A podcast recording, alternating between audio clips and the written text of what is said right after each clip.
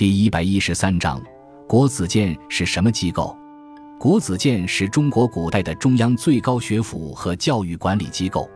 晋武帝咸宁四年（公元二百七十八年），始立国子学，设国子祭酒和博士各一员，掌管教导诸生及经过考试录取的生员。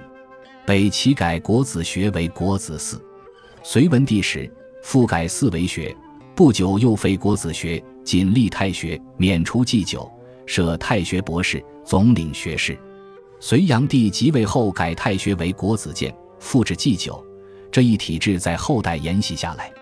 唐宋时期，国子监作为国家的教育管理机构，统辖国子学与太学的区别是，国子学专以高级统治者之子弟为教育对象，太学四门学，四门小学。因出设于京师四门而得名：律学、法令之学、书学、书法之学、核算学，以及弘文馆和崇文馆，负责收藏和效理书籍。在国子监学习的人叫监生。国子监一般仅设于京师，但也偶有例外。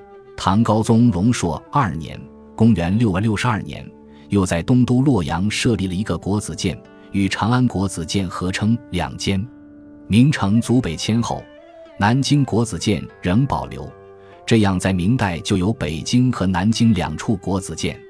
清末改革学制，国子监在光绪三十二年（一九零六年）并入新设立的学部，结束了长达一千六百余年的发展历程。